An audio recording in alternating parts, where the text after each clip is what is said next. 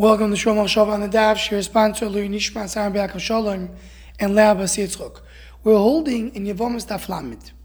The Gemara in Amudal tells us that the reason why we have two Mishnahs in Lamed and Amudalef, which seems to be that the second Mishnah is Davar Pashut.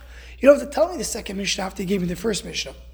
Is because the first Mishnah, in the beginning, the Tana thought that it will be Le'etero.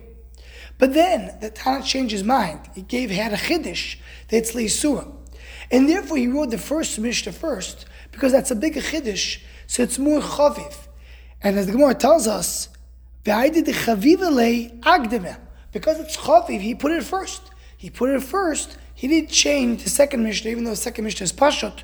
He pushed first the one which is more of a chiddush, the one which is more chaviv. And this connects to what the Gemara told us in the beginning of the Masechta. The reason why Tzara Sabas is written first is because it's a drosha, so it's chaviv, and that's why it's first. But here the Gemara says that more clearly, the kevan de chavivo agdama, something which is chaviv comes first. Tonight, I was celebrating in the wedding of my dear Chaver Yoni Bistritzer, and we had a, the opportunity to discuss some divrei Torah with Tamir Chachamim. And my father Shlita asked me the question. We find that in general we learn that Achron, Achron, Chaviv. The last one is the one who's Chaviv. And if the last one is the one who's Chaviv, why here the Gemara says that because it's Chaviv, Agdam, we put it first. Is the one which is Chaviv, do you put it first?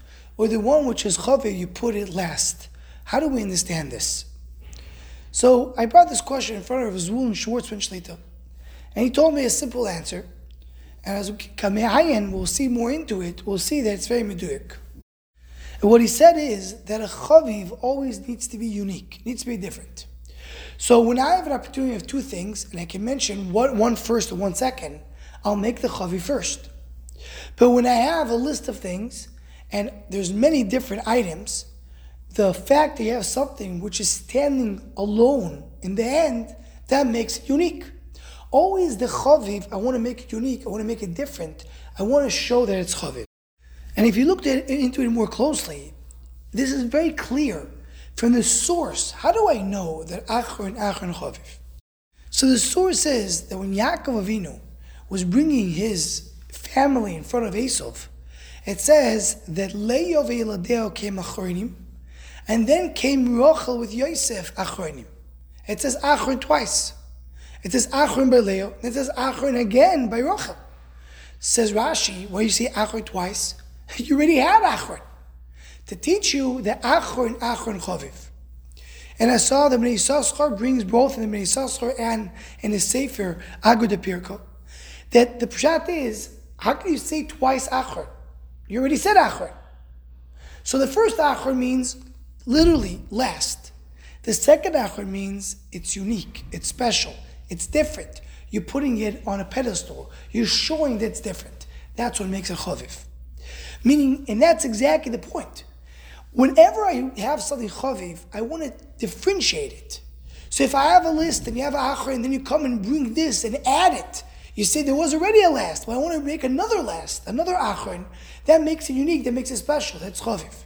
When you have two things and one of them you make it first, even though that's not the order, the reason why you make it first because it's chaviv.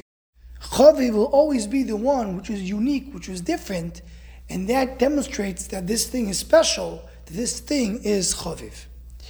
Anyone who wants to join the Shomach Shava email list, the WhatsApp group, please email shomachshava at gmail.com.